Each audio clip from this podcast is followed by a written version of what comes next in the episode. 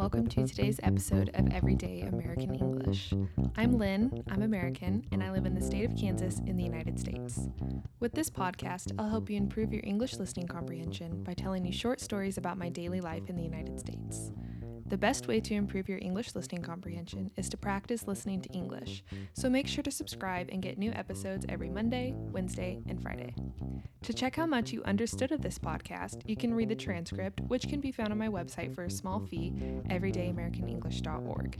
Feel free to contact me with any comments or questions you might have through Facebook, Instagram, or my email, everydayamericanenglishpodcast at gmail.com. September 2nd, 2020, episode 47 Monster Trucks.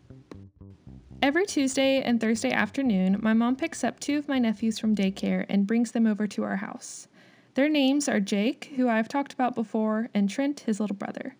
My mom picks them up because she knows how important it is that we spend time with them, especially while they're young, so that we can form strong relationships with them.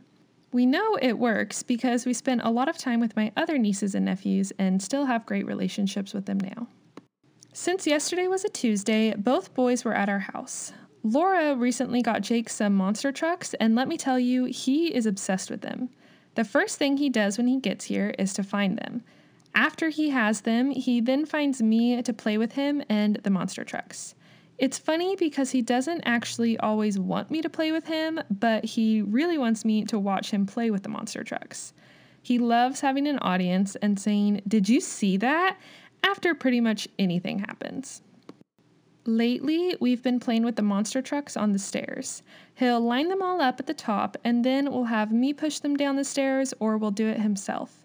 There are always very strange rules he uses to determine which monster truck is the winner. In the past, it has been whoever lands on their wheels, or perhaps whoever lands on a particular step. He is very kind to all of the monster trucks and gives them all a chance to win. In fact, there has never been a time that all of the monster trucks haven't won. Each one will try again and again until they win.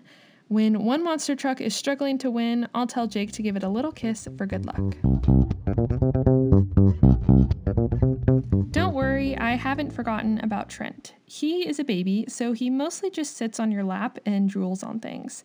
It's very exciting because he started to be able to crawl pretty well. Before, he would just drag himself along the ground, but now he's able to move himself about in a much more dignified manner. As you can imagine, we are all very proud. They'll come over again tomorrow since it will be Thursday, and I'd bet you $5 that Jake will ask me to play monster trucks with him. He really does love them. We have names for all of them. He is able to tell me exactly which one he wants me to throw down the stairs. Sadly, his favorite monster truck lost one of his wheels yesterday. He's still able to compete in our little competition, but not as well as before.